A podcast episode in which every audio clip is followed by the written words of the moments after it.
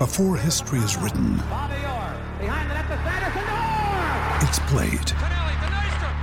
Before it's frozen in time, it's fought one shift at a time. Before it's etched in silver, it's carved in ice. What happens next will last forever. The Stanley Cup Final on ABC and ESPN Plus begins Saturday. Another day is here, and you're ready for it. What to wear? Check. Breakfast, lunch, and dinner? Check. Planning for what's next and how to save for it? That's where Bank of America can help. For your financial to-dos, Bank of America has experts ready to help get you closer to your goals. Get started at one of our local financial centers or 24-7 in our mobile banking app. Find a location near you at bankofamerica.com slash talk to us. What would you like the power to do? Mobile banking requires downloading the app and is only available for select devices. Message and data rates may apply. Bank of America and a member FDIC. Mayo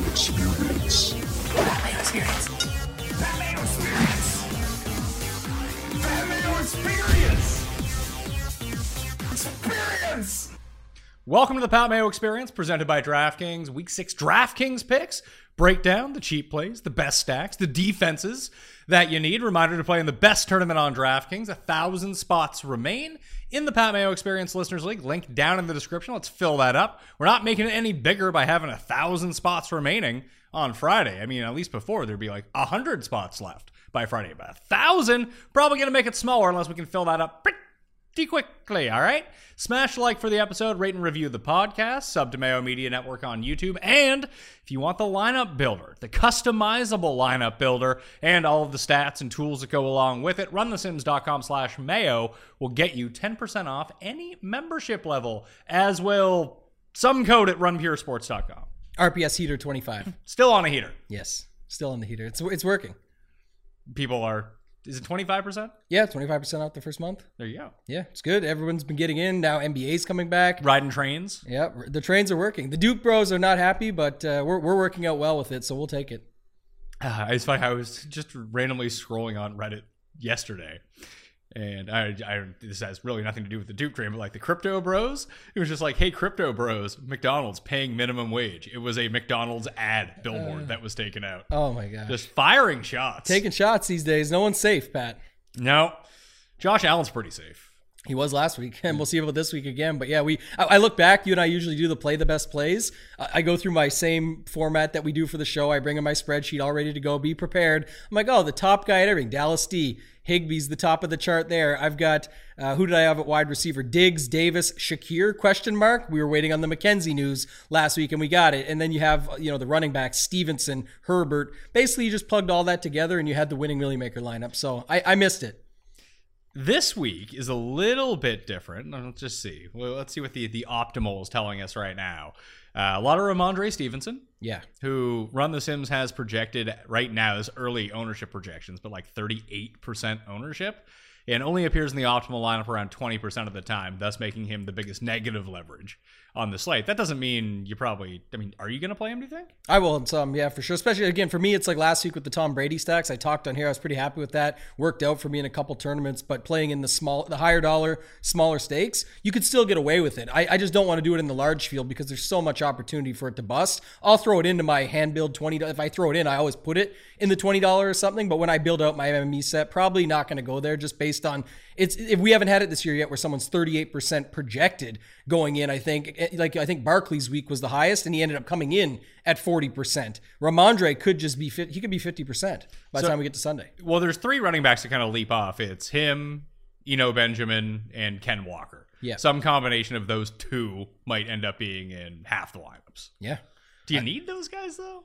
I think this is the thing, right? The slate is set up so that there's the two two games that people want to go after. They both happen to be the afternoon games. To wait and see. I didn't see the, the result of the baseball game last night. I actually heard that if the Seattle Astros game, the Mariners Astros, I should say it better, to go uh, into Sunday, I think they're going to push back the Seattle Arizona game and even further time By slot. like an hour, yeah. Yeah, it's not by much, but for like late swap and things like that, and to keep after, I think it's still important for the slate. But those two games with Buffalo, Kansas City, Seattle, Arizona, that's why. And when you've got Ken Walker, Eno Benjamin, both in that same game at cheaper price tags, also you have Marquise Brown's expensive, but Rondale Moore, and then we'll see Lockett left practice yesterday. Should play though. He's he his price went down somehow to fifty, or it stayed the same, I guess, fifty six hundred. But for what he did, that seems crazy. So I think those as secondary stacks will be pretty popular just because they're cheap to fit in with the Buffalo Kansas City game stacks or three ones or whatever we see people run out there. Do you think that people will late swap if they miss out on the early like?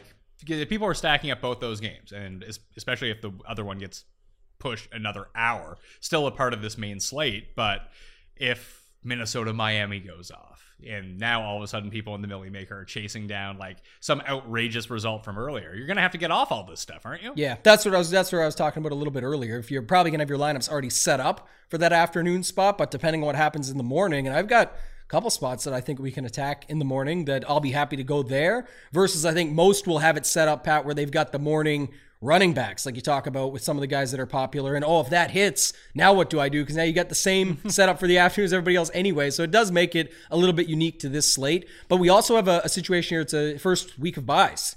Right. So all of that stuff back to the Rhamondre factor at 38% projection right now. Some of that is to do with people just don't have as many places to go as what we've had in weeks previous. I think there's some decent options here. Oh, yeah. Especially at the higher end and then the lower end of receiver, if that's the way that you wanted to go. But yeah, Rhamondre, Eno Benjamin, then Ken Walker, the three, I want to say like stone cold lock chalk running backs, but they're going to be pretty popular. Uh, the optimizer also likes Brady. Yeah. So try to figure out how to get Brady with Godwin, with Evans. It looks like Cameron Brate is going to play, so you can't just plug in Cade Otton this time around. Yeah, that was but uh, it, th- that's a really good spot that uh, it's not going to be unpopular. But I think that people are overlooking that because just people don't know what to do with the Pittsburgh side of things. Just maybe don't. Same as yeah. Look, last week you don't have to go to the other side. I know there was you know scenarios with the Buffalo stacks. I had Pickens as a part Pick, of my Pickens worked, and the winning Milly Maker lineup actually used three Tampa Bay guys with no Brady. It had Fournette, Godwin, and I believe Otton was in there as well. And the point being, anyway, was that you could have actually taken Godwin to Pickens for the classic run back, and Otton goes up to Njoku as just another random tight end play. And it actually still would have scored more and looked more like a conventional build, quote unquote conventional build. So it's like you can run these spots back if you think like Pickens is fine again if you want. I'm just saying you don't have to, to your point. And then the interesting part is do you actually think it just shows popular in people talking about it with the Brady stacks? Or do you think they actually go there because when the, you know he essentially failed last week, even though he didn't fail, mm-hmm. it just wasn't enough to do anything for you on the slate. So do you think people actually go back to these full Brady stacks after what happened last week? I don't know.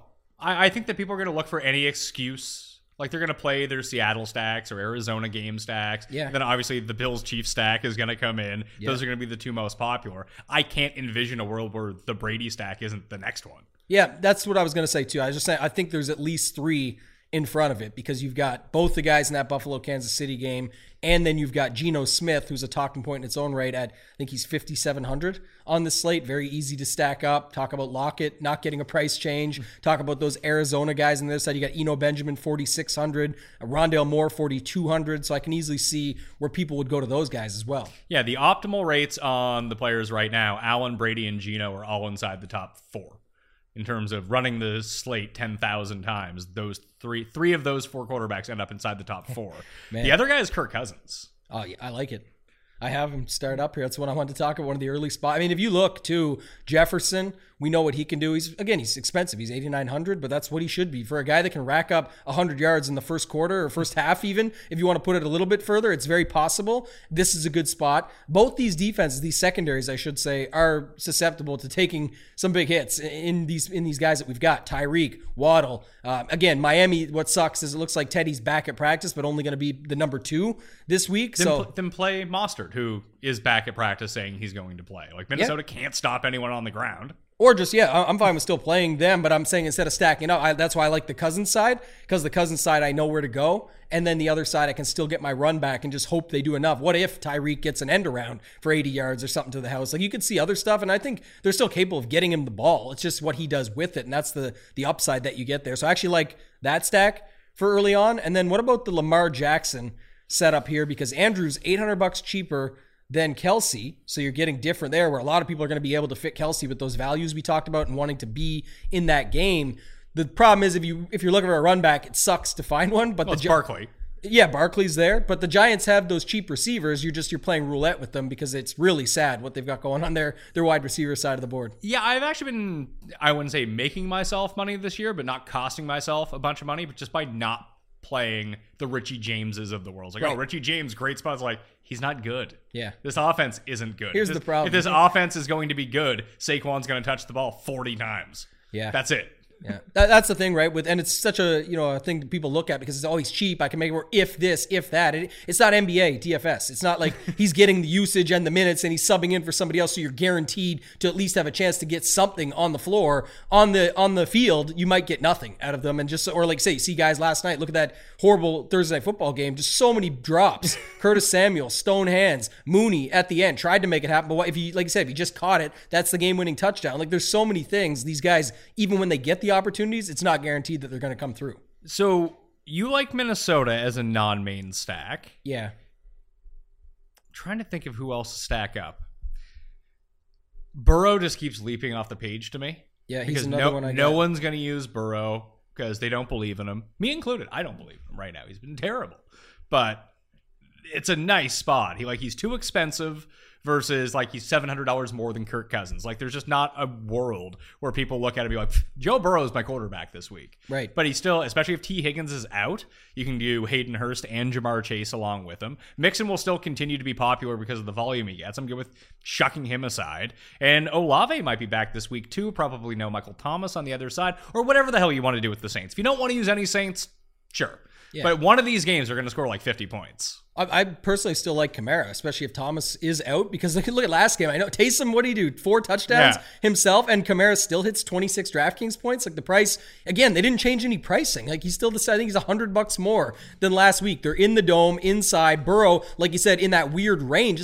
Again, there is some negativity towards him too, and the team in general. But I think where a lot of it stems from, Pat, and you mentioned him, is from Ja'Marr Chase. People are down on this guy right now. Back to last time people were this down on Ja'Marr Chase was last season, preseason. Season, he can't catch any balls. He's got a case of the drops. Then what happened? He came into the season and absolutely dominated. So I actually like that spot. I had Cousins, Burrow, and Jackson as the three guys there outside of Allen and Mahomes as the two hammer spots at home, or sorry, in the big game in the afternoon. Those three spots. But the Burrow one, like I said, easy to stack up. We'll wait and see on the Higgins news, but I think that's a good spot that you can go to as well.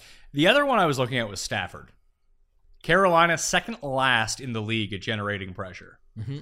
And all the problems that the Rams have had so far this year is they can't keep Matthew Stafford upright. Now, it's going to be super expensive if you do Kupp and Higbee along with him.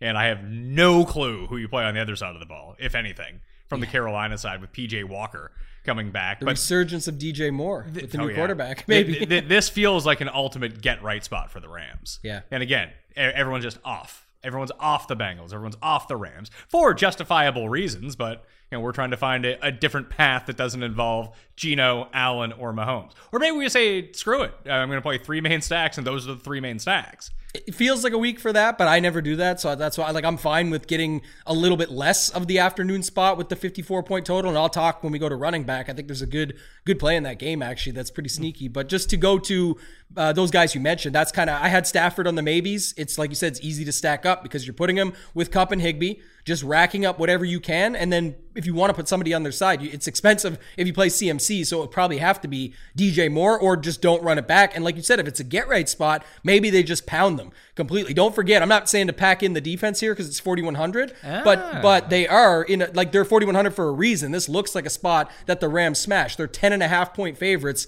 at home. This could be your spot from last week where you just stack it up, leave the other side alone, and because no one's on it, and these are great plays that can rack up PPR points, you can just fill in the values, and you're different because you don't have that. And one that I want to go to, I'll go to it now because I hinted at it a second ago, but you know who's $100 less than Rhamondre Stevenson?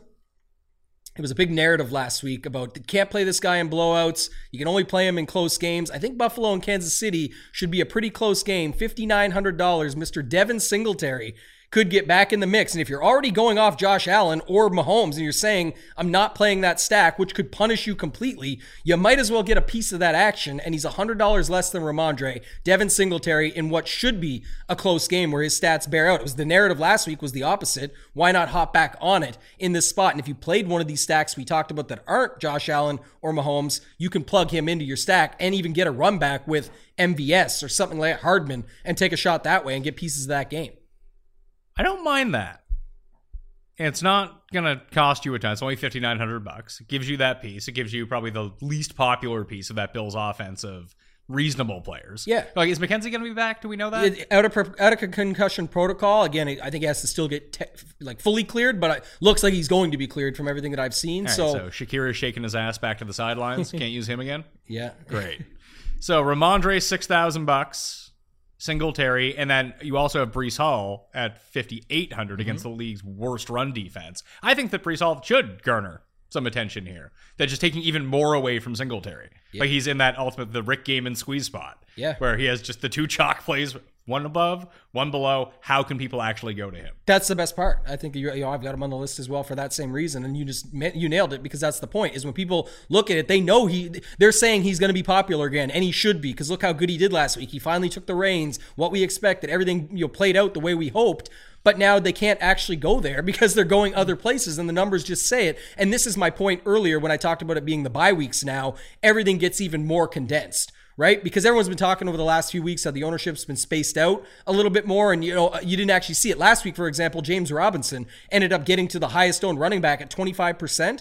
After that, it was like 19, 17, 16, and then everybody was 15 or less. You won't get those spots when these bye weeks pop up because everyone just becomes the best play, and you'll get more condensed ownership on a guy like Stevenson. So I love the squeeze spots. The other one I was looking at, and I don't know how to use the game. I obviously Stevenson's going to have to be a part of that. But Browns Patriots Yeah. screams like a game where there's going to be points. Oh man, I hope you're right. He's my only other guy on the maybe list, and it's not the side you think probably, but Is Brisse- it is it Amari Cooper? I, well, I love. Here's the thing: when I keep, keep looking at my numbers and what I'm seeing is Amari obviously looks really good, but you know what does Belichick do? He usually tries to squeeze out the number one guy. I don't know if he can. Yeah, he can squeeze out the number one guy, Nick Chubb. That they're gonna have to dedicate their. They have a bad run defense anyway. yeah. The the issue is like if you leave like the Patriots pass D has actually been quite good, especially in man to man. So that would be my one hesitation. But I feel like they have to sell out to stop Chubb. That's what I was thinking. So I'm saying if that's the case, you've got Amari, DPJ, who's actually been racking it up. So I think he at a cheaper price tag. We like Njoku. Boom, you're done. Like what else do you need there? This is what we talk about with an easier stack. Bring it back with Jakobi Meyers. Jakobi Meyers, or if you wanted to stack on to the chalk, how, how can you use Stevenson in a way others aren't? It would be to get involved in the same game. Hope he moves the needle on that game and forces Cleveland to have to throw. So, again, I don't love going there and I'm not going to do it a bunch. I just think if you're trying to take shots at something else, at least make it make sense. And in this case, we have a very condensed Cleveland offense. The thought that Belichick would stop Chubb and the run, and then the run backs are pretty simple. One of them is the chalk of the slate. So why not fit him into the mix if you're going to do that? Or go Meyers, like you said, to leverage it completely. I, I played Meyers last week in my. my- like Meyers. He looks fine. the the moment they said he was active, I was like, I'm in. This this is the ultimate Bailey Zappe pass. and what did he have? 20 something? 18 something? He almost had 30 points. Yeah, that might have been before. He's had another big game that was almost 20. Yeah. And I think last week was almost 30. And that's what I'm saying. Like, He's just he runs easy routes, and they're not they're, they're not trying to throw into double coverage with Bailey Zappe. They're trying to throw to that guy who's open six feet in front of him, which is what Jakobi. Those are the routes Jakobi Meyers runs. He's not running nines down the field. He's running little slants right right by the line of scrimmage. Very simple completions, and he's got a bit of yak after him. That's what he did last week. Just made one guy miss, and then all of a sudden he was gone. yeah, and if you want to do something a little bit different because you can't get, I mean, Brissett is pretty gross and going to that game is, Yeah, but I get it, But they have a top ten pass. It, it it it was like the week that I didn't use Geno. I used Goff instead. But like still, the narrative even that week around Seattle's offense was like Geno sucks. You can't use Geno. It's like well, he's okay. Brissett has been okay. Yeah. I'm okay with that. I'm saying for people out there that are like, I can't do it, I just can't do it. You could go like we're talking about. Like Amari looks very good and is cheap, 5,900. Meyers, we just talked it up, is one of the best leverage plays on the slate based on Stevenson's ownership. You can just run that secondary stack, especially if you're involving the Buffalo Kansas City game. Like, what if you just had Singletary and Kelce? You've already got two cheap wide receivers. Most people are running Stevenson and Amari Cooper. When you run, okay, I'll go Cooper with you, but I'm going to take something different from that other game that eats into his le- like if if Meyers is scoring and crushing, it should be taking away from what Stevenson's doing. So again, both could get there, but the point being, I don't hate that from a, a secondary stack perspective. Based on all these like three cheaper chalky running backs, the top end of running back is just getting no love. Mm-hmm. Nick Chubb, seven percent projected ownership. McCaffrey, 7% projected ownership. Jonathan Taylor, expected to play, it looks like, 10%. Barkley's only 16%. Not to say that's a great matchup against Baltimore, but when you touch the ball that often, Yeah. you're going to score fantasy points. And it only takes one miss, and then Barkley's gone. So that's always it's like it's like the Nick Chubb thing. Like, yeah, he had 24 carries, 23 of them were terrible. I mean, that's not the case so much this year, but like the other one was for 89 yards and a touchdown. The Derrick Henry thing at the same time. Like Dalvin Cook, I know you like that game from the passing end. Yep. And then you still have Fournette. Like Fournette, even at 13, still seems pretty low for Leonard Fournette. When it's not working for him, it's like, oh, let's pass it to him nine times. Yeah, I like that. I, I had some of those guys top. Kamara being the one that I like the most, but he's probably more popular than those other ones that you Uh, mentioned. he's so- about the same as Fournette. Yeah, I was gonna say, but Barkley, Fournette came afterwards that I've got on my list, and then going down, like I said, Cook, CMC, Taylor sort of fit down towards the bottom a little bit, but mainly because the stacks that you're setting up, even if you are going like the Burrows, the Lamars, the Brady's, it still leans away from that. So I, again, like you said, it's a way to flip things in tournaments just to get different. But when you're staying mid tier to high end quarterback and their options with them, that's when it becomes a little bit more of a challenge to fit these guys in. Worst rushing defense on this slate right now. Cleveland is the worst. Green Bay is second worst. New England is third worst. That Cleveland, that's what I'm saying. Like this Cleveland New England game, neither of these teams really play defense. Yeah. It's kind of crazy. And it's just not the perception. Atlanta is also in there. Like the San Francisco Atlanta game, it just feels like people have gloves on. They're like, I want nothing to do with this. Yeah. And I get it because you have no idea what Atlanta offense is going to show up. Like the week that we tried to stack up Mariota, Drake, London, and Pitts, and they threw the ball seven times. And they were like, oh no, because we can run for 275 yards. Not that I want any of the Atlanta running backs against the league's best rush defense, but the Niners defense is absolutely banged up. Like, what about the Niners offense? Deebo, Jimmy, Aiyuk. Like, you can pass all over. You can do anything to Atlanta you want to. Yeah, Wilson got the price bump. I think he's sixty two hundred this week now, and that's fair, especially going up against Atlanta. Like no we one's talked about, him. no one you can't. Like I said, we just we explain where everyone's going. Not enough. When we say you can't, what we mean is not enough people will go there because it's like the Breece Hall situation. We know it's good. We know it's a good matchup. Again, we want to play all these other guys in these bigger high total games, the Benjamins, the Walkers, all of that. But as far as the pass offense goes.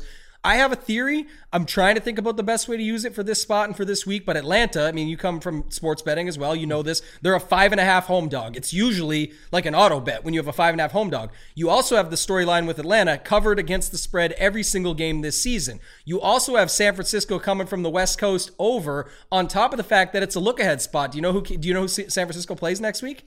Kansas City Chiefs. That's a pretty big game. So, I mean, there is a potential here that Atlanta comes out ahead and covers another game. It doesn't mean they win the game. I'm just saying there's a spot here to use that. And I'm thinking, like, if San Francisco gets behind, Deebo is pretty fair priced for the amount of usage he gets in that sort of mid tier wide receiver range. You talked about Aiyuk, you've got Kittle. Uh, you know, if, if Kittle is better in closer games, right? That's what we've taken away from it is when he doesn't have to block as much and all those factors. You could see him more in a closer game. So I don't know here, man. Like there, there is some guys that I actually have interest in. I just don't. Am I really stacking up Jimmy G with all these guys? No. And then what are you doing with Atlanta? Like I, I don't know. It's just tough. And we got to watch the injuries. You talked about like Bosa and those guys on the San Francisco side that we got to wait and see what's going on with them. If they play, makes it a little tougher to see because San Francisco is so physical. Yeah, I think they're going to be down like six of their defensive starters. Yeah. And they'll probably still win this game pretty comfortably. But will they cover the five and a half? I suppose is what That's what I'm saying. Where I think, like you, you said it there, maybe not comfortably to what you said, but if they win it, it might just be a closer game. But then you have to realize, you know, how can how can I apply that to the spot? There is one other spot, and I don't know how to wrap my mind around it. But now I'm looking at like the optimal percentage. Like how often does this person appear in the optimal lineup when you run all the simulations? Seven percent of the time, Aaron Jones. One percent ownership against the Jets. Yeah, Like that game, no one's just. It, it's like the San Francisco Atlanta game. It's like screw this. I, I just But like it, the, it's the Jets. yeah. I mean, he, he's like a wide receiver, right? So you can use him multiple ways. His price is fair. Nobody's on him. It is the Jets. We like Breece Hall, but again, it's not. I mean, that would be one of the spots where you actually could put running back against running back because both are essential. Look at last week. Breece Hall almost had both bonuses. What was it? 97. I think he actually got the pass bonus, but he got 97 on the ground. I, I think we need to temper expectations about him having an 80 yard catch every single week. We're not going to People might try to cover him now. No, we're saying more. He's what is he six? Like he's in that squeeze range, like you talked about, and the price point being for him that he can get there both ways. But Aaron Jones can do the same. Aaron Jones can catch a touchdown and run and get it that way. So I don't hate it. I was looking at more like a mini stack in that game, like maybe um, you know Hall with Romeo Doubs or something like that, where you have sort of a secondary stack set up. But I could definitely see what you're saying there as well. And like I said, no one's going to go there. That that could be a spot to hit up. Well, let's talk through the popular stacks then, because I, I don't want to come on here and be like, you know who you shouldn't play? Josh Allen. Right. How are we going to do this? Clyde Edwards-Helaire, I think, is a very interesting piece from the Kansas City side because he does appear like it's very, it's not easy what you're going to do on the Kansas City side if that's the side that you want. I just think it's really predictable what people are going to do on the Kansas City side. You got this guy Mahomes, you got this guy Kelce, done. And MVS crushed last week, so, So probably him, And he's and- cheap enough, so those three for and, sure. and people like Juju Yeah, for reasons unknown, but they, but they like him. Yeah. So, but- someone said you should have known when his his first name rhymes with poo poo and doo doo. I was like, that it's kind of childish, but at the same time, it's kind of good when you think about that. Like he has been so bad. But you mentioned Singletary on the one side. Edwards-Helaire is 6,300. Like, legit, no one is using Even as a part of these stacks, no one is using it. Yeah. And I don't know if that means you should use him with Josh Allen and just hope that he steals like four touchdowns in this game. Uh, or do you just put him in with Mahomes and just be like, hey, I think they're going to score a ton of points. And this is the piece that no one has. So far this season, it's worked. I mean, it's been on showdown slates when you've got to see it. Two different showdown slates where we had Kansas City and it was passing touchdowns to CEH because you know on showdown slates you're setting the rules and what if I got Mahomes captain, what should I do? Do I clu- include CEH? In the past, it hasn't really been that way. Well, now it has. So I definitely think you could do that. I also think there's like to your point when you're building up for that game side. Well, well, first off, what do you think happens in this game? If you had to bet right now, what are you saying on this Buffalo Kansas City game? What do you see? Bills by 20. just so we're on the same page. Maybe that's bad, but I was gonna say I think Bill's smash here. So I was actually looking at even. I know it's wild, but like Jerick McKinnon, every time I see him, he looks good. Yeah, but he never actually does anything. Got it for like 30, just one play. They just didn't use him enough. But again, if they get in a spot where they have to and they're down more, but to your point, it could start off CEH and we could just get one of those games where instead of Kelce, I mean, Kelce had four touchdowns with seven catches for 25 yards. Like, come on. But if he fall, he actually won me a king of the beach seat, so I'll take it. But what I would say is, don't see that happening again. We could see the Kelce falls on the two type thing here, and we just have CEH banging in three touchdowns or something, and that sparks Allen to have to continue to go back and forth like we expect and to continue to rack up points. So Allen, blowout proof, doesn't matter. Unlikely to be a blowout anyway, so even better. But Yeah, you know what I i- mean? He's if, pushed. it's a, if it's a blowout, like last week, he already got there. yes. Or if he has to catch up, great news. Barring injury, he's like this to me, he's the best. It doesn't matter, even with his ownership that's associated with him. I'm not sure what it will show if it's still positive leverage or not. But Uh, no, it actually shows him at negative leverage. It has him at where the hell did he go here? Josh Allen, 18% ownership, optimal rate 12%, highest of any quarterback. Yeah. But when proje- ownership is higher than optimal rate, then it creates negative leverage. yeah, you got to go. It's got to be like how you stack it up. But for example, that side, I, I think you could put Allen with Singletary too. Like you talked about Mahomes with CEH. I think you can put Allen with Singletary. Do you see any possible way that you, if you're gonna go to this game, that it's like, oh, I will do Allen, Diggs, Gabe Davis, and bring it back with Kelce, or do you have to get a bit more creative than that? Uh, yes and no. Like I mean, obviously that costs a lot of money. Yeah, So, but you- you I don't can- even think you know. You Well, let's you- try it. Yeah. Diggs, I, I don't like it not because I not because I don't think you can make it fit. So go ahead, but I'm saying it's not that. It's that when you do that, you're the same as getting everybody- you have to get there the same way everybody else gets there. You just leave yourself. And everyone's like, oh, you're not you won't get duped. There's you know nine spots. I'm not saying that. It's same thing in golf. I, we talk about all the time. We do the golf show like this. Is that like if you get four golfers the same as everybody else, you have a two v two to the top on Sunday, and it's a lot of more a lot more luck that you're putting into it than if you actually build around this game differently. So go ahead. Who would be the cheap defense we can throw in here? Carolina versus LA, cheapest D on the slate, and yeah, LA, they're tied with the Steelers against Tampa. way more likely that Carolina gets to Stafford.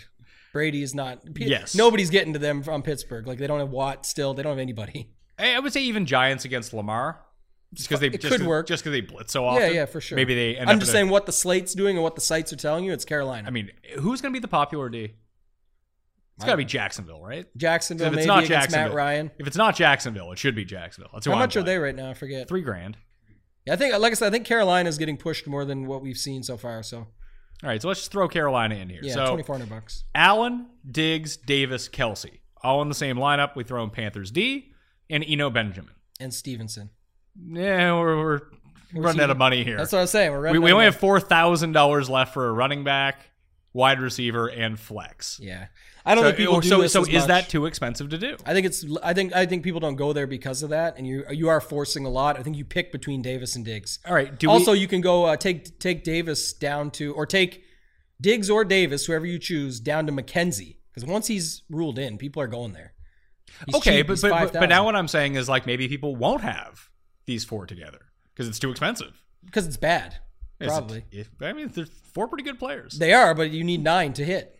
That's where the mistake is. yeah, but I, made. I need the big These, four. this is the casual play. Like this is what we're trying to help people go yeah, against. yeah, but I. I don't know if it ends up being a casual play because I don't think you can afford it. they they can't. But I'm saying that if they try, that's what puts them where they're like, oh, I just snuck. I'm I'm sweating a min cash. You have the four best plays, sure, but you don't have the rest to go with it. You force a lot at that point. Trying to figure out if you could do it, how would you do it? So Don- Donovan Peoples Jones is 39. It's getting to the other running back that is the tough part. Well, you got to go like you said. So It you- would, it would have to be like Ken Walker because it's he's Eno like, Benjamin and Ken Walker in the same game, and just hope it's a 51 point total and it's all running backs. so now both- you, but now you have a receiver and flex and you only have 3300 per player. yeah, like you're gonna need someone cheap, man. Who is the cheapest? I mean, is there a $2500 tight end you can use as a flex? Yeah, so see what I mean? That's why. So what you know is two things: one, people aren't doing this; two, it's bad. Yeah. That, that's what you take away. That's the takeaway from this. This If Freiermuth exercise. if Freiermuth sits, you can use Zach Gentry yeah. at 2600 bucks. Gosh, Tampa might just punish this Pittsburgh team so bad. Like, How high? I'm just looking at it right now. Like Mark Andrews, we'll talk about tight ends more here in a second. Mark Andrews only 13% ownership, which is crazy considering he's the best. but it's eight hundred bucks more to get to Kelce in that game. Sure, and Andrews been better. I like him better. Outside of a him. four That's what I'm touchdown game, Yeah. like every week, Andrews just good. Yeah, Uh, but Hayden Hurst only seven percent owned. Like that him. seems low, doesn't it? yeah. For thirty three hundred bucks. The the main thing is the other guys just eat up all the ownership. So you, you can't you know expect that much more out of them. But that's the whole point. We like that's why we like them, not just because their ownership's low, that more so that the spots that they're in. Like we attach Hurst to Burrow, and what if Higgins is out? Even better. Like you know I mean. Some of these situations are good news based on the ownership. It could be great news because they actually fit in stacks that we have interest in playing. So that's why I like it from that perspective. But um, you know, I, I think at tight end when you've got Zach Ertz in that spot, he's going to be very popular against Seattle. That, that's a note too, right? The Seattle spot ti- against tight ends. Who who beat them up? Hockenson beat him up.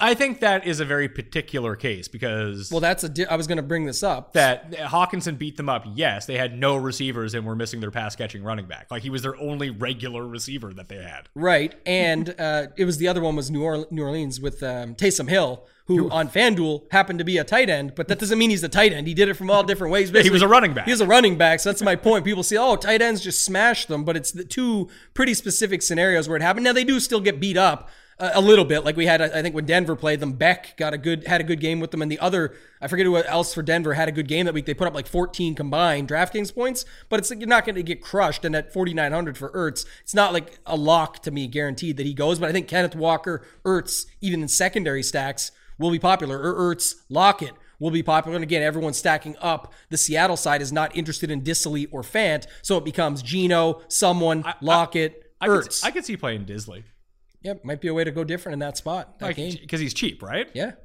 So get it. It's got some yeah, touchdowns too. th- 3100 bucks. You need him to have like three catches and a touchdown, and hopefully like 50 yards Run. as a par- as a part of the rest of the stack. Eno Dissly. Who's doing that? Nobody. And it's so you're in the same game. You're just saying it flips. It does not look as good as Walker Ertz, of course. But One, one of those games fails to get there. Obviously, one of the games likely fails to get there, and a lot of spots within said games could still fail to get there, even if said games go off. So that's the whole point about how set. It's all about how you set it up, not about just saying I'm going to stack this game every way.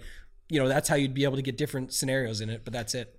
Josh Allen, Gabe Davis, McKenzie, Kelce. Now we have 4,500 left. That's still not a lot. It's really just using like Allen and Kelce together is tough. Yeah. Still, I definitely think people get to that. Maybe you see more s- single stacks like Josh Allen, Davis, McKenzie, or sorry, Josh Allen, Davis, Kelce, and drop McKenzie and, and drop Diggs. So Well- how, how do you think you would do it? So Just- so go like this. just Do this one. Do do Josh Allen. Mhm. Do Josh Allen Diggs Kelce without that and put in like Eno Benjamin and Stevenson, Carolina. We'll leave the three spots. Eno, Walker. Oh, Stevenson. You said Stevenson. Stevenson, and Carolina. St- start with Diggs, Kelce, Carolina, and we'll, tell us what we have left. forty two hundred left per player for receiver, receiver, flex. Possible now, more possible now. Drop Diggs to Davis because Davis just smashed. Davis beat Diggs just last week. People can go back to it. Forty eight hundred. Yeah, per see, player. this is where it gets. This is where these are the common builds, right? It's going to be Allen with a receiver, with Kelce, with the cheap running backs in Benjamin or Walker, with Stevenson, with a cheap D. You can definitely at 4,800 average for three spots. Find another way to get there. And we don't, you don't have to fill it all out, but the point being, there's definitely ways to get there. Oh, we can get there. Let's let's try to figure this out right now. Let's see if we can build build the lineup that everyone has without uh, explicitly Pro- probably. Uh, how much is Etienne this week? Uh, he's too expensive. He's like five thousand, I think. I think he's- I, think we have to look at receivers here to find like the cheap receiver, because Rondale Moore continues to be that guy. He's a part of that game. We already have Eno in, Yeah, I think but we could get rid of, and we can keep Eno and use people. People are not afraid to use both like Rondale Moore and Eno Benjamin. if Oh, then they shouldn't be. That's one that you could do. So plug Yeah. in, plug in Moore.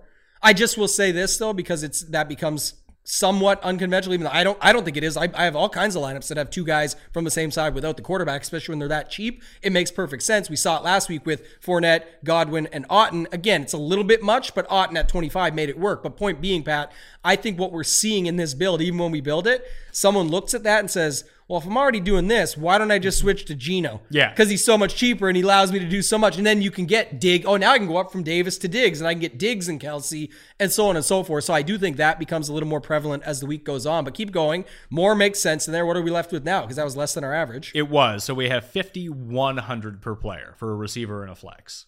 And then so it's like uh, Amari Cooper as the secondary stack with Stevenson at 5,900. And Yeah. it'll, it'll leave us money that you can buy someone for 4,000 something. Let's see. Throw in Cooper. No, that's Cooper Kupp. That's too expensive. Not getting there. 4400 for a flex. That gives us that puts us in the range of let's start at 4400 and go backwards. Uh Randall Randall Cobb, Russell Gage, Alec Pierce, who I think people will like this week. Hey, Pierce, there it is. Dulin out for the season now, so uh, you know, Kyle Pitts, 4200 bucks. Zay Jones, 4200 bucks. yeah. Is it this is the lineup with Davis in it, right? Not Diggs. Yes. Yeah, Diggs is a bit much. So yeah, I I think this is something you see that you could uh, have people go to where they're trying to get into this spot here. But like I said, you can you can swap it around a little bit and change it up to make it different. Yeah, and you can even get rid of Cooper if you. I mean, I know maybe double uh double tight end might not be the way, but Njoku is essentially a receiver. He's four thousand bucks. You put him with Stevenson, and you still have a wide receiver spot for sixty three hundred if you wanted to. Yeah. and now you can get to Waddle or Godwin or Lazard instead of Cooper. Godwin, Godwin's super popular. You get a piece of that Brady game. Yeah. You You, know still have still have 200 left over if you do that. You can upgrade your defense if you wanted to. from- Right. I don't like the Panthers for what it's worth. Yeah, we'll talk more on it later. I'm saying I know people do because the thing is, the storyline is right now. Again, they're the cheapest D on the slate. I know Pittsburgh's there, but Pittsburgh literally has nobody to get after. Brady might have all day And, and to throw the ball. here's the thing: Carolina also doesn't have anyone to get to Matt Stafford. It doesn't matter because anybody who in the world, you you might be. I mean, Tim, we could get Andercus on the Andercus on the show. Hey, might this might be a spot to finally get somewhere in football. You could, I think anybody could get to Stafford right now with that line. Arizona couldn't. Yeah, they, I mean they could, but they just didn't do enough to score. They, they still barely got to Stafford. Yeah, I think otherwise, I think Carolina definitely can get to him. All right. Twenty four hundred bucks. Again, I don't care. Like there's there's a bunch of other D's I have here that I'm gonna play instead. But I'm saying I think when you look at what people are doing to make the build we just talked about fit, they're willing to go down there and just take their shot. And when you don't have Stafford, Kupp, all of that, we talk about this all the time. Even if you don't like it or don't think that it makes sense, you are also saying that Cooper Kupp doesn't make sense. You're saying Higbee doesn't make sense. And by the way, last week lots of lineups, winning lineups, had Dallas D versus Higbee in the same lineup. Higbee still did enough. Dallas D smash. Yeah, because you have to think about the way that both Kupp and Higbee, weirdly enough, can get there independent of Stafford because they could both go like 10 for 120 and no touchdowns. often and they're there. this season. Yeah, and not, that wasn't a comparison by any means of Dallas to Carolina. Not No. even close. Different end of the spectrum. My point was more about if you're when people aren't playing someone from a side, the defense can be in their mind as someone they'll use against them. Like, well, if I'm already not playing any Rams, why not just play this D? Hope that they can get to them like Dallas did last week. Like you said, probably not, but I can see that's why people will go there for 2,400 bucks. if we take the KC side, you got Mahomes and Kelce. I, I don't. I can't imagine anyone using Mahomes. I mean, I can because you're going to play 150 lineups. Not every Mahomes is going to have But he'll be way lower. Mahomes will be way lower owned than Allen. I So agree. it's 200 bucks more or whatever. So. But I just don't see how if Patrick Mahomes is going to try to win you a million dollars or a big GPP, how you can do that independent of Kelce in this game. I just don't see how it happens. Right. Yeah, no, I'm with you, and I think people are, you know, just as comfortable to triple stack it because MVS or Hardman plugs in pretty easily Hardman sucks on that. He's They're not. all all the rest of these guys are terrible. yeah, I think um, you know MVS has shown at least a little bit last week, so that'll stay fresh in people's mind. Yeah, that's good. So that means he can have another good week in six weeks. Probably. Yeah, like he's never been a guy just to go off or anything. But it's just the other thing is like we, we talked about how bad Juju is. Somebody has to get opportunities because of that. So it ends up becoming where you can just pick one of those guys. But like I said, I think you could also just go. You could also just go Mahomes, Kelce, Diggs. pick a Buffalo guy. Exactly. Do you prefer Diggs or Davis? Mm. I mean, Davis is the one who killed them last year. Yeah, I, I probably probably Diggs at 8400 and just pay up. But I again for for that game, I'm gonna have it multiple ways. So I, I'm thinking through it. I actually like McKenzie at 5K, hoping that he comes in with late news and, ends up playing. So I like that. But um, you know, Singletary, another guy. I- I'm looking for the sort of more off the board ways to get after it. If Davis becomes super popular off of last week and Diggs because he's expensive and didn't have a good week last week is up there. Look at his other weeks; he still had I, I like that. Not good week for Diggs is like 100 yards and a touchdown. Of course. Yeah, that's what same as it always is. What was the week before when he had like 11 or 14 targets, I can't remember, and only got 18 points, like a horrible week. But that's what I'm saying. I think that's how people lean. Mahomes, Diggs, Kelce leaves you with 4,300 per player. Yeah, it's not good. Similar to what we talked about on the it's the same flip of the build. It was only 200 bucks difference. Sure, but You could just flip to Kelce and get 200 bu- or sorry, flip to Mahomes and get 200 more dollars in the Davis build that we had up earlier. so with with Davis instead of Diggs, we do have 4,600 per play. That's still not great. Yeah, it's the build, it- especially if everyone is doing it at the same time. Because, I, like you mentioned, once you start building this way, who you have to fill in at running back and receiver is going to be the same for everybody. There's only so many guys who are decent and forty one hundred dollars. Yeah. The build you had up earlier would have been you would have got 200 more dollars in your tank when you went from the same build you had on paper if everyone wrote it down earlier or started filling it in, swap Allen to Mahomes because you're just going the other side with it. But then you may want to take an, a chance on somebody and say, okay, instead of Godwin there, let me put MVS. And now my flex opens up to a lot more money because he's less money than mm-hmm. Godwin. And you get a stack that's a 3 1 conventional like stack. Maybe that gives you the money to get to Diggs and you're comfortable with a cheaper flex. Flex, obviously, like you said, you can put a cheaper tight end if you want to go double tight end. I don't like that, but I'm just saying people would be more comfortable with that. So I could see that as another angle that people would take.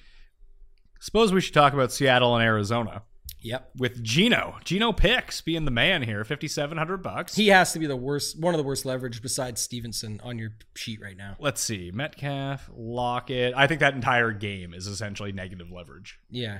But Geno is too cheap. Like he's 57. Yeah, why did why is he that price in I- this spot I in this game in this couldn't matchup? tell you. Makes no sense. Uh, let's see. From that game, Eno Benjamin is actually the one who appears most optimally because of his price. And I would think though that when not Run the Sims is amazing as you always talk about, it's going to update even further. But I think the ownership projection is going to go higher than, than what it might have now. It And- has 22% right now. Okay, so they're see that's why they're amazing. They're already up to date on it. So that that is inter- interesting. Then I was going to say the reason is because it sort of just became news yesterday that this sort of forced him up the board on a lot of sites with projections and things like that. So I thought maybe if he was coming in higher, but if they already have him at 22 and still positive leverage, I actually think No, no, is- you know he's massive negative. Oh, he is already. Yeah, okay, yeah. there's that's what I was like. I was like, I think this is going to change because I can't imagine it. But yeah, at 22, you can't imagine that it's going to be optimal that often. So no, and but I mean, that to me is again, that's like looking at him as his as his own entity, one spot, Not versus him. you can still use him, and and it's not again. You can play the chalk with other guys. sure,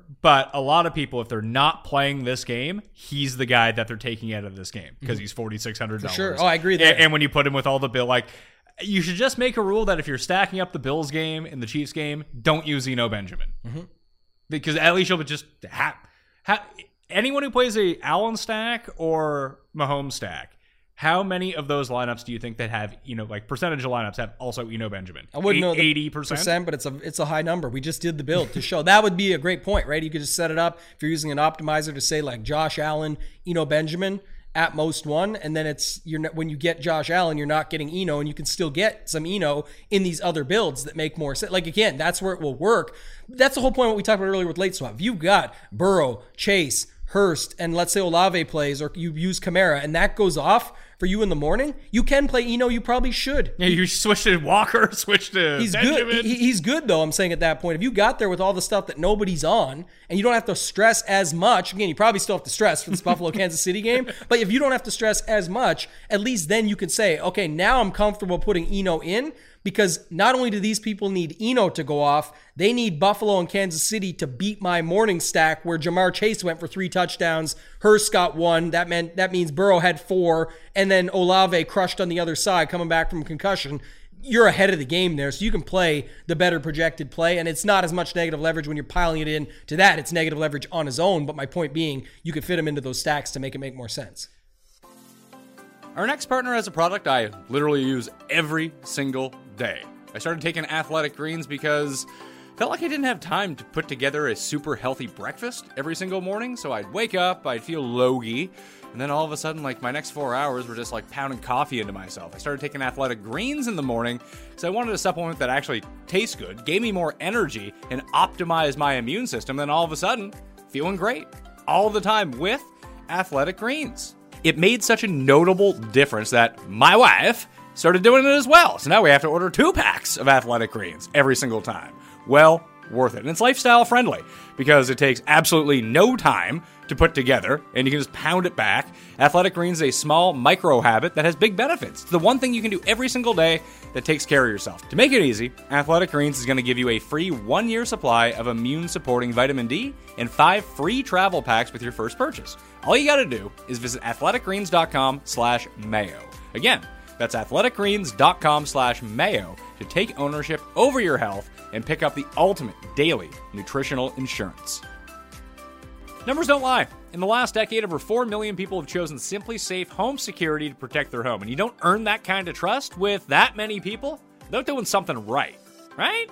At SimpliSafe, your safety is the only thing that matters. I know because I use SimpliSafe in my own home, and they protect me with cutting edge security technology powered by 24 7 professional monitoring agents who always have your back. And here's why I love it because I get the prompts on my phone right away. I had an Amazon del- package delivered the other day, and I thought it was going to be like a break in. The guy got a bit too close to the door for my comfort. Uh, and then just boom, I got the immediate prompt. I tuned in to my front door to see what was going on. I was like, oh, it's just the Amazon guy.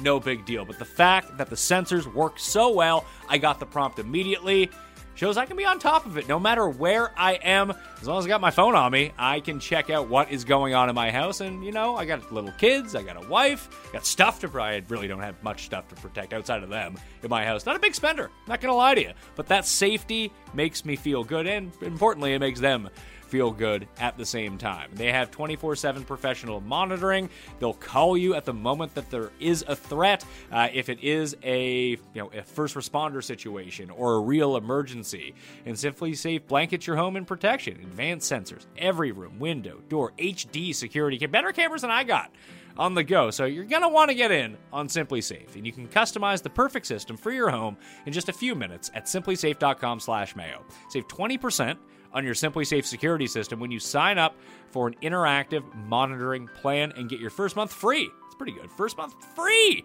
Visit simplisafe.com/mayo to learn more. There's no safe like SimpliSafe. With threats to our nation waiting around every corner, adaptability is more important than ever. When conditions change without notice, quick strategic thinking is crucial. And with obstacles consistently impending, determination is essential in overcoming them. It's this willingness, decisiveness, and resilience that sets Marines apart. With our fighting spirit, we don't just fight battles, we win them. Marines are the constant our nation counts on to fight the unknown. And through adaptable problem solving, we do just that. Learn more at marines.com.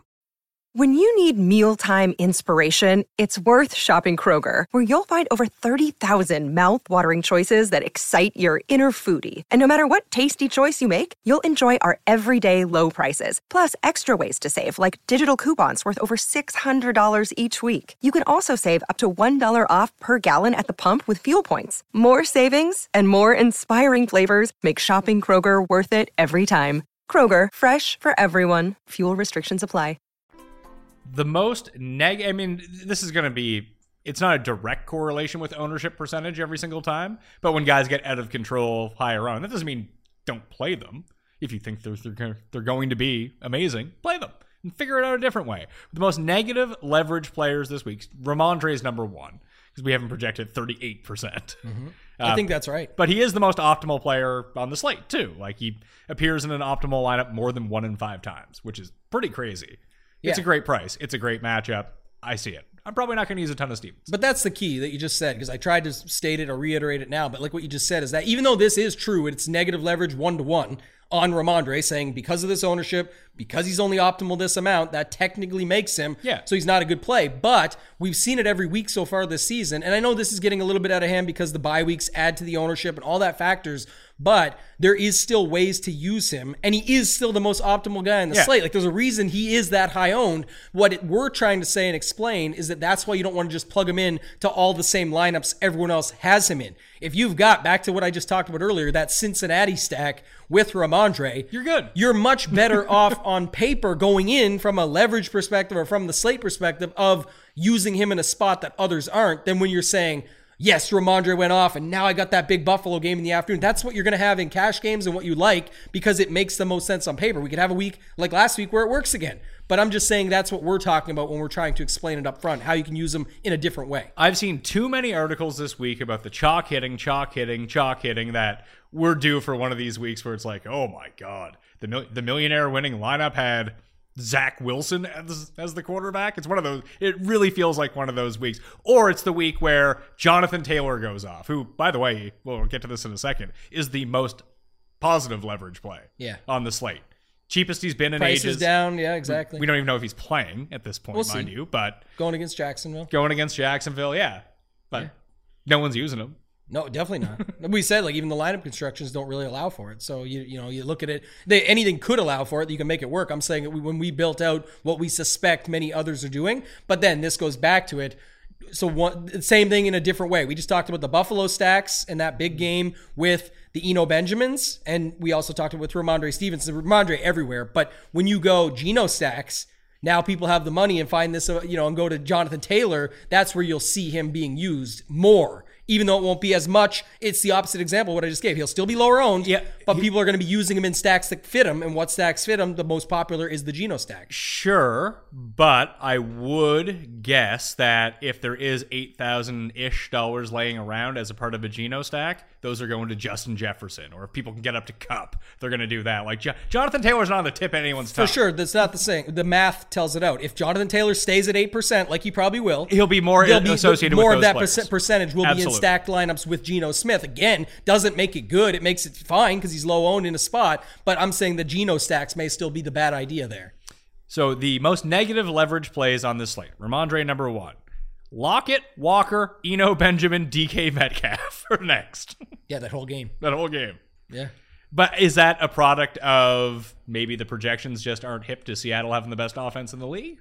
It's a. I think it's a product of the pricing is just bad on all those guys, and the ownership is the only reason that they're showing. They're still showing. Oh yeah, yeah, no, they, they all show like if I They're all solid, optimal plays. so, so just- that's that's just pure leverage that I'm talking about here. Just basically how Right. often do they appear in the optimal versus their ownership percentage. Now, if we just take a look at who are the most optimal players on this slate are, you got Stevenson, Jonathan Taylor, and Cooper Kupp. That shouldn't be surprising.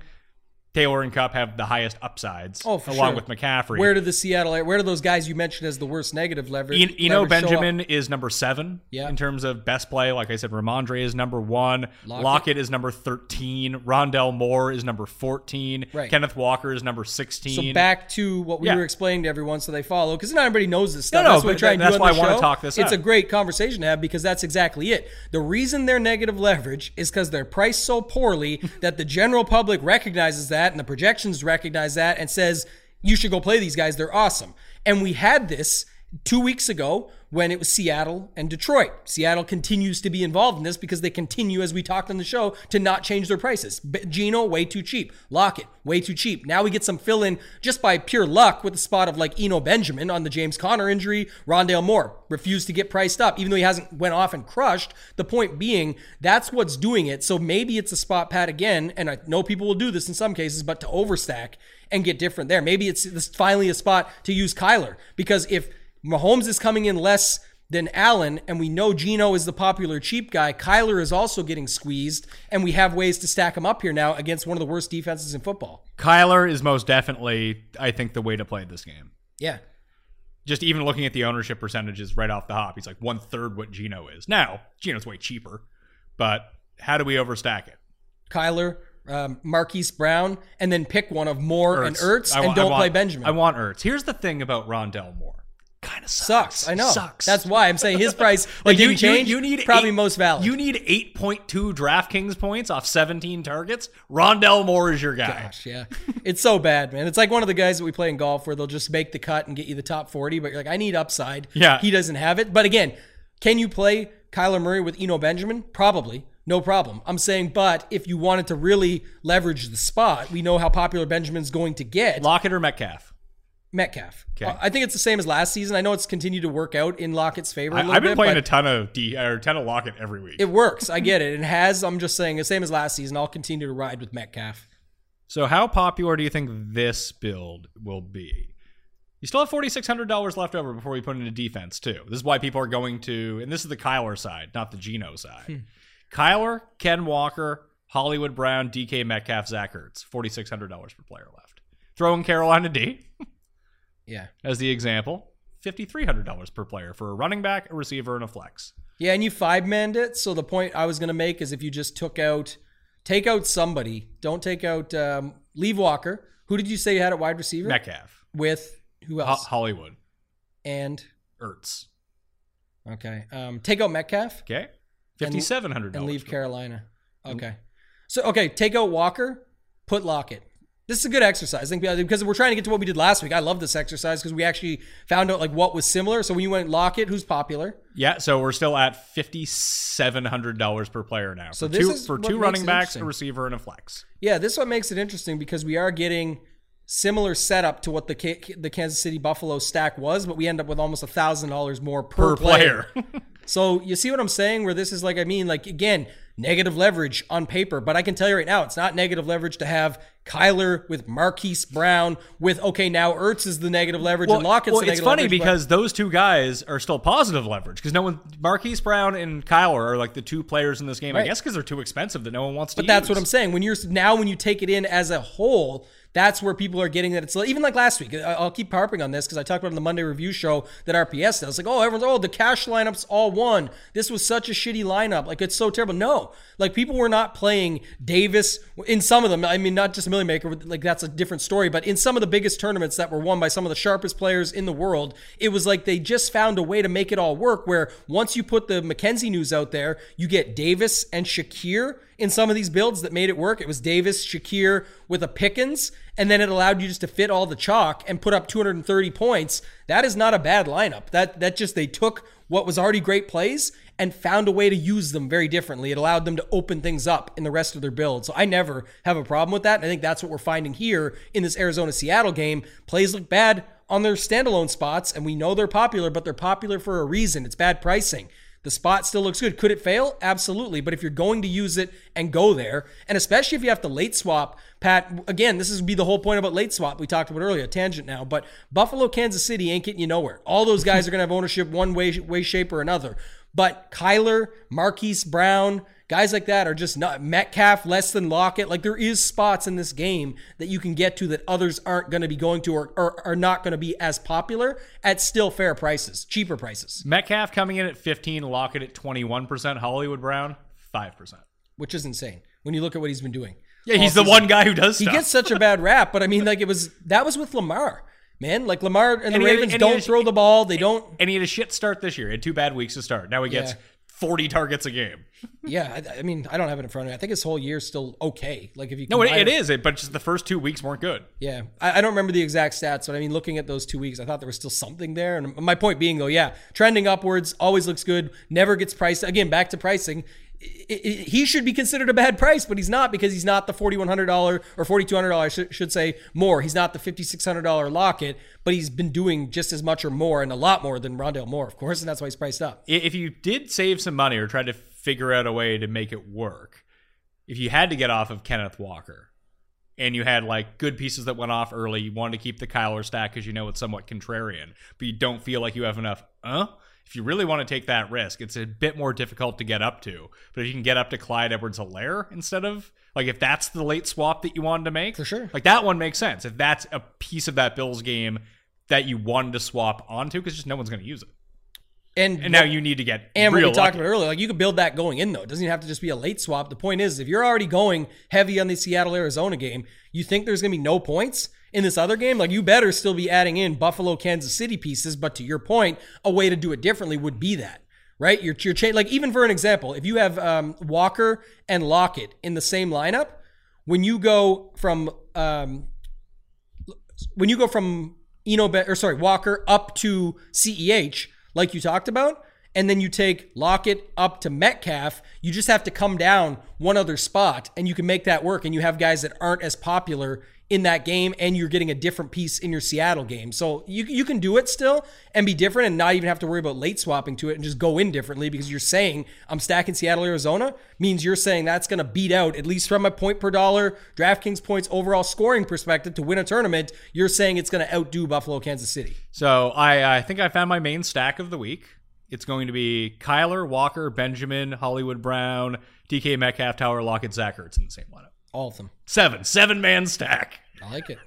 I Better hope for 100 points and just hope it's like it's that Detroit game. It can happen. We just saw it in Seattle, Detroit. It just happened. I, it, I'm trying to think of how often that something like that actually happens. Where I remember there was the Giants Saints game one year where it was like Beckham, Eli, and I think it was Marques Colston, and I think there was like Yeah. 104 points in that game. It was like, oh my god, like if you didn't have that game, you were toast. These games have been getting, I mean, for, what was it, 48 45, Seattle, Detroit? Like, You, you can see the points stack up here, man. It's definitely possible. Like, it just depends if you have the right pieces and the right guys. Maybe that's too much Well, of an overstack. well, now but, I can't miss. Well, you got to Watch everyone. Rondale Moore go off. But then you're going to mess up your last two spots. Well, I just won't use Carolina's D. I'll be good. Yeah, exactly. Oh, what else can we get to here? I defenses like I like Jacksonville. Just play Jacksonville D. Play defenses against Matt Ryan. Good things happen. The end. yeah, I have them on the list for sure. Matt with Matt Ryan exclamation point is the note that I put. So How do Bills and Chiefs D work as a part of this game? They can definitely work. That that's another way to get unique with it. You know, if you played the D again, you're going to have defense against position, which you usually love to do. I, I do. I was thinking. I was gonna say, if like- I use if I use Josh Allen, it's like obviously it's a very low outcome percentage. But as a part of a stack, use Chiefs D. Hopefully, like Chiefs D can like pick him off for six, keep Allen throwing, keep Mahomes off the field, Mm-hmm. and all of a sudden the Chiefs scoring is done that way. That's a really low outcome. It's it's about as low as I guess it's not as low as Clyde Edwards-Helaire going off in this game, but Right, it's but the I- same sort of premise. I think like you know defenses even if the game gets a little bit higher scoring, we've seen it work out where the defenses are still part of that and creating the the tempo, the pace, everything that makes it move. But then you're kind of looking at it from the other angle. Like if, for example, you gave earlier and I said I agree with you. If Buffalo smashes and wins by 20, you could have like Singletary with the Buffalo D.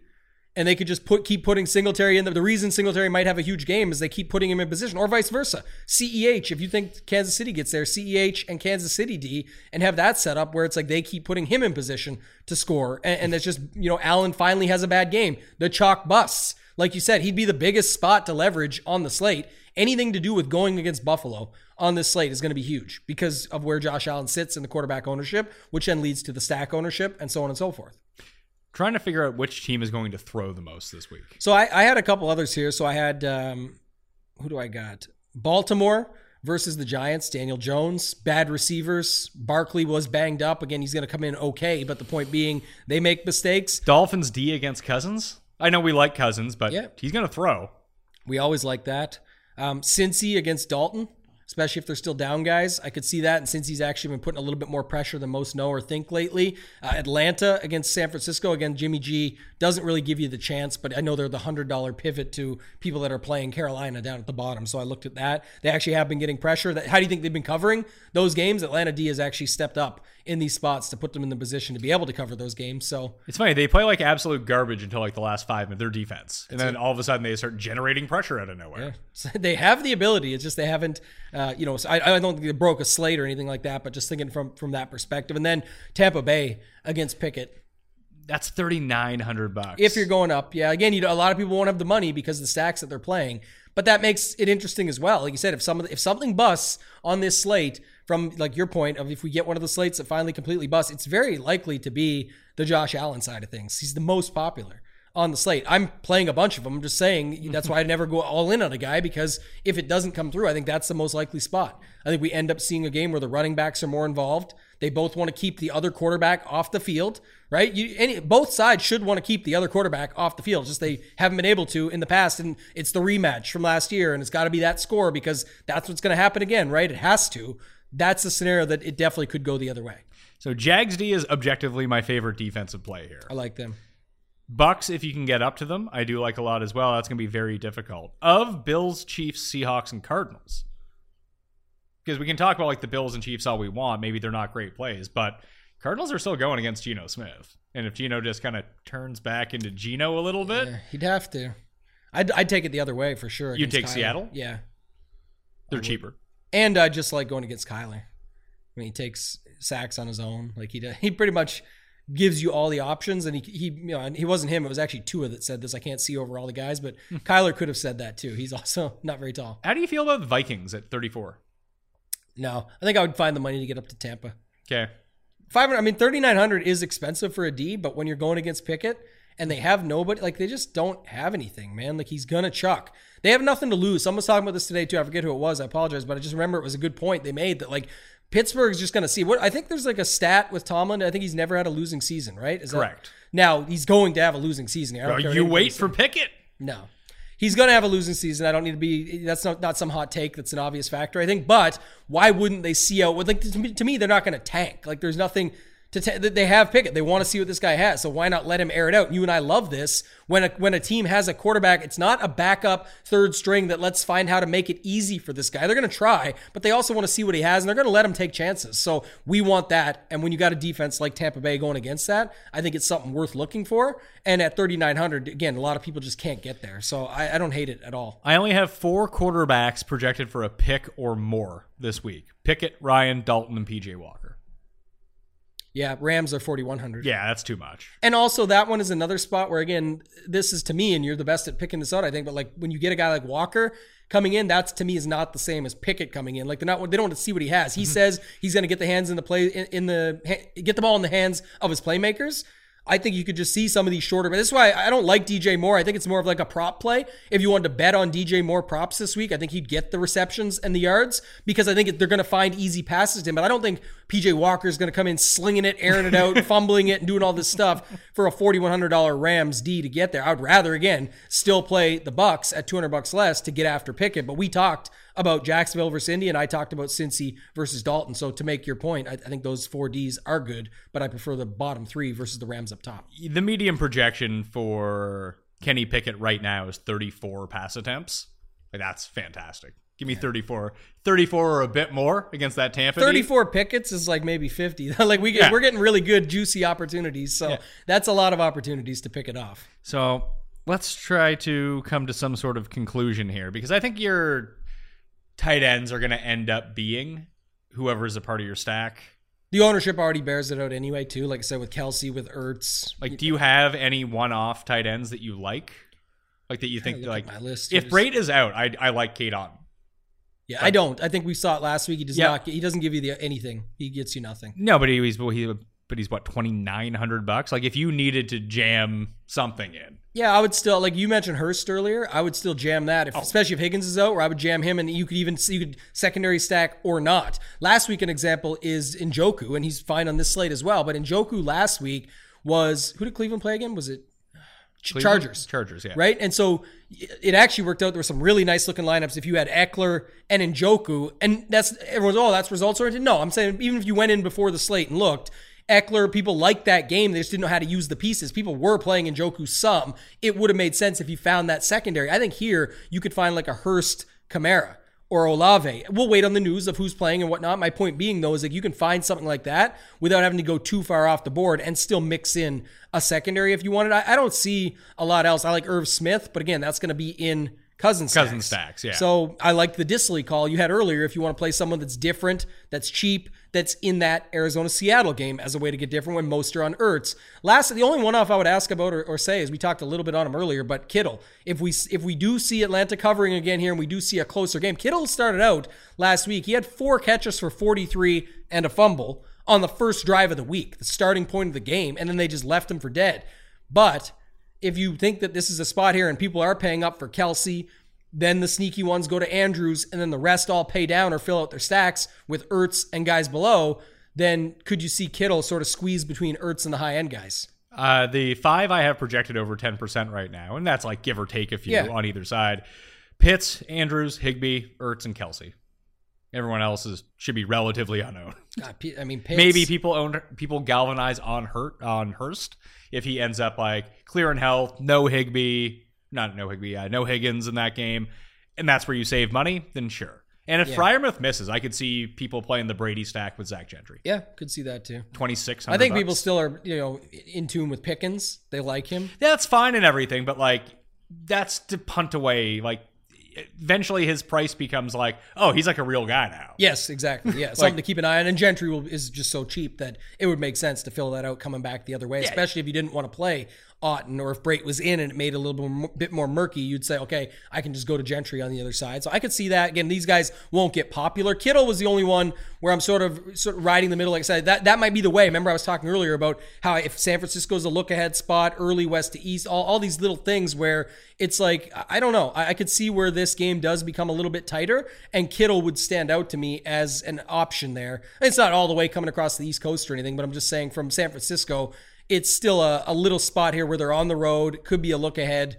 I think we could see it. And Atlanta has continued to cover, and we are this five and a half home dog, which has been very good in the past. I think it's over 60% that it hits at. Well, I should probably start punching in my uh, stack requests into Run the Sims here, where I want my quarterback from Arizona. So I think Kyler, Burrow, and Brady are going to be my three. If I go to four, I think I'm just going to go completely off the wall with someone just insane. For a stack. Briss- Brissett. I was thinking more like Lawrence. Yeah, one thing we didn't talk a lot about him, but Lawrence failing last week. After like, so here's the thing about Lawrence: it failed last week. It didn't work. Why did we like it at all? Was because it was so easy to stack it up. That game literally it was against Houston. We had a couple guys on the Houston side, Pierce. the main ones on the other sides. In this week, you've got well, it's easy. Like it's Lawrence, Kirk, Jones. That didn't change. If you want to mix in Etienne or Ingram, that's on you. I'm just saying the first stuff did not change. The other side is Jonathan Taylor, who, like I said, is projecting well and would be the guy And, and, to Al- set it and off. Alec Pierce to save some money and, Pierce- then go back up to like Justin Jefferson. to save the money. You've got like again, it's so easy to stack up, but now no one's going there. But this week's the there's less games to choose from. The same situation where it's easy to stack. It's one you could get back involved with. So I, I had it there as well. So, So Lawrence Cousins. It's probably it. Kyler, Uh, Kyler's like the main. Oh, you got it there, yeah. So Kyler, Burrow, and Brady for sure. Yeah, And then if I do want to add a fourth one in as a part of twenty lineups or however many I ended up playing, Kyler might be more of a late swap guy for me than going in, but definitely Allen. I like the Stafford with Kupp and Higbee. See, I'm not going to use Allen. I'm not going to use Geno. I'm probably going to fade this Bills game. And I was all over the Bills game last week. yeah, But like even that Baltimore week, I was just like, I'm not going to play it. I'm going to play the stupid Seahawks and Detroit game. That worked out, but I just need to get it right that the game that actually shoots out is the Cardinals one, and it's the Cardinals side that does the condensed fantasy scoring. Yeah, the one that might be the biggest one for me, actually, and again, just to round out the show, I guess, but like the there's no homer bias here, but the Lamar Jackson spot where he's just underneath the two most popular in that game. Andrews is just underneath Kelsey in that you actually get that little bit of savings if you wanted to run it back with a guy like. I don't know, like uh, you know, uh, there's Marcus Johnson, there's Slayton, there's guys that you could use Barkley, as you mentioned. Whatever you want to do differently there, you could do that and still save just a little bit. But I really do think that's an interesting spot here. Going against the Giants, I think they can smash them. If the Giants can keep up some way, shape, or form, even better, right? For me, for that stack. But I think that's what makes it interesting is that because Andrews is under Kelsey and Lamar is under Mahomes and Allen. Uh, I kind of like that one quite a bit. Stafford, I'm going to play around with as well. I like that one a lot, but I think that's better for uh, smaller fields. Yeah. Because it's easy to stack up. You want to correlate more stuff in the smaller fields. You need less to happen to get there. And again, we talked. I, I, we nailed it last week again with Kupp. Like again, we knew he was going to put up his 25 or 30 points, but it's not going to do anything for the slate. Like it's not going to break the slate because he's $9,600 or whatever.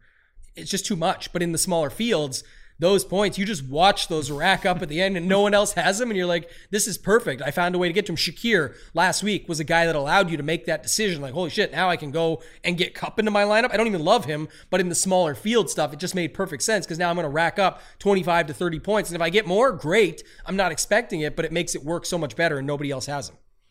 I think that's it. Week six. You'll be in studio on Sunday. Be here watching football Live! and in the studio on Sunday. It's going to be a good day. Cust will be sitting in between us. Can't wait. It's going to be tough. He might get super cursed. no, it never. and, and it's towards the end of the game. I- I only just started believing in it. Hopefully, you're winning a million bucks, and then he'll say you're not going to win, and then you'll win. This could be the week. Imagine. Remember, I said, we, imagine we break the studio curse. When I don't come to the studio, I win money. Imagine I win the most amount I've ever won while being in the studio on Sunday night. I would enjoy that. I would too. We would have a great free roll for the for the people if that happened. We would have some sort of fun giveaway, Yes, we but would. you have to be watching on Sunday night in order to get into it. How about that? Definitely, I'll, I'll agree to that. Anything a hundred thousand or more, prize doesn't have to be profits. If I win a hundred, that wouldn't be the most I ever won, but the million would be. That's why I said that Yeah. line. But if I win more than a hundred thousand Sunday night, say if I win more than fifty thousand sitting here Sunday night, we'll have a big free roll for the people. I like it. So follow Tambo on Twitter at Toe Tag and Tambo. You can catch his tidbits coming out on Saturdays. You can find that in the newsletter as well. You can sub to that down for free down in the comment section. The Listeners League is down there as well. RunTheSims.com slash Mayo. And RPS25 at RunPureSports.com to get yourself 25% off the first month. Suggest you do it. All right? I'm Pat Mayo. Thank you all for watching. I'll see you next time. Mayo experience. Experience. Everyone knows therapy is great for solving problems, but getting therapy has its own problems too, like finding the right therapist, fitting into their schedule, and of course, the cost. Well, BetterHelp can solve those problems. It's totally online and built around your schedule. It's surprisingly affordable too. Connect with a credentialed therapist by phone, video, or online chat, all from the comfort of your home. Visit betterhelp.com to learn more and save 10% on your first month. That's BetterHelp, H E L P.